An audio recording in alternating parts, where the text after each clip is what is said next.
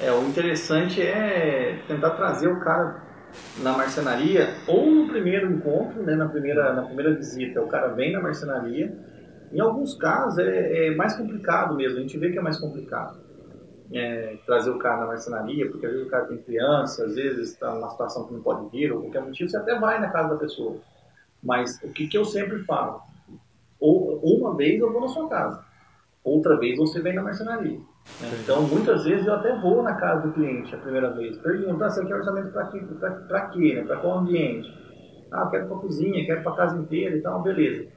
Vou na casa do cara, faço meu show lá, porque já estou lá mesmo, então tenho que, tenho que fazer um atendimento caprichado. Mas o segundo atendimento, invariavelmente, tem que ser na marcenaria. Porque uma, um dia eu fui lá e conheci a casa do cara, outro dia o cara tem que vir conhecer minha casa.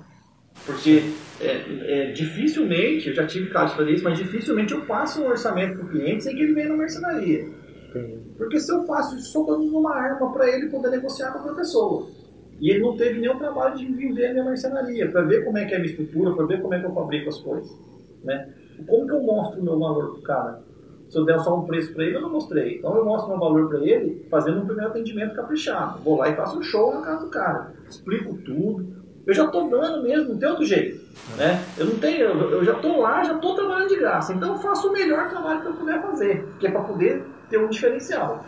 Beleza, deixo combinado, deixo claro para ele. O segundo atendimento é na marcenaria. Porque eu vim conhecer sua casa, eu não preciso voltar para conhecer sua casa mais, já conheço. Agora você precisa ir na marcenaria. E aí, às vezes eu faço projeto, às vezes eu faço só um croquis, às vezes eu faço só um croquis de orçamento, combino isso com o cliente também.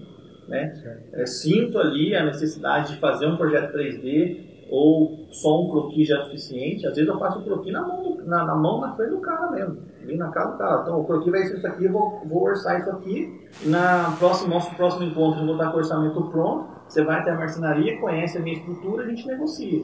Se o assunto evoluir, eu faço um projeto e tal, beleza. Ou então, se eu vejo que vale a pena, eu já faço um projeto logo uma vez. Mas isso me ajuda muito na conversão.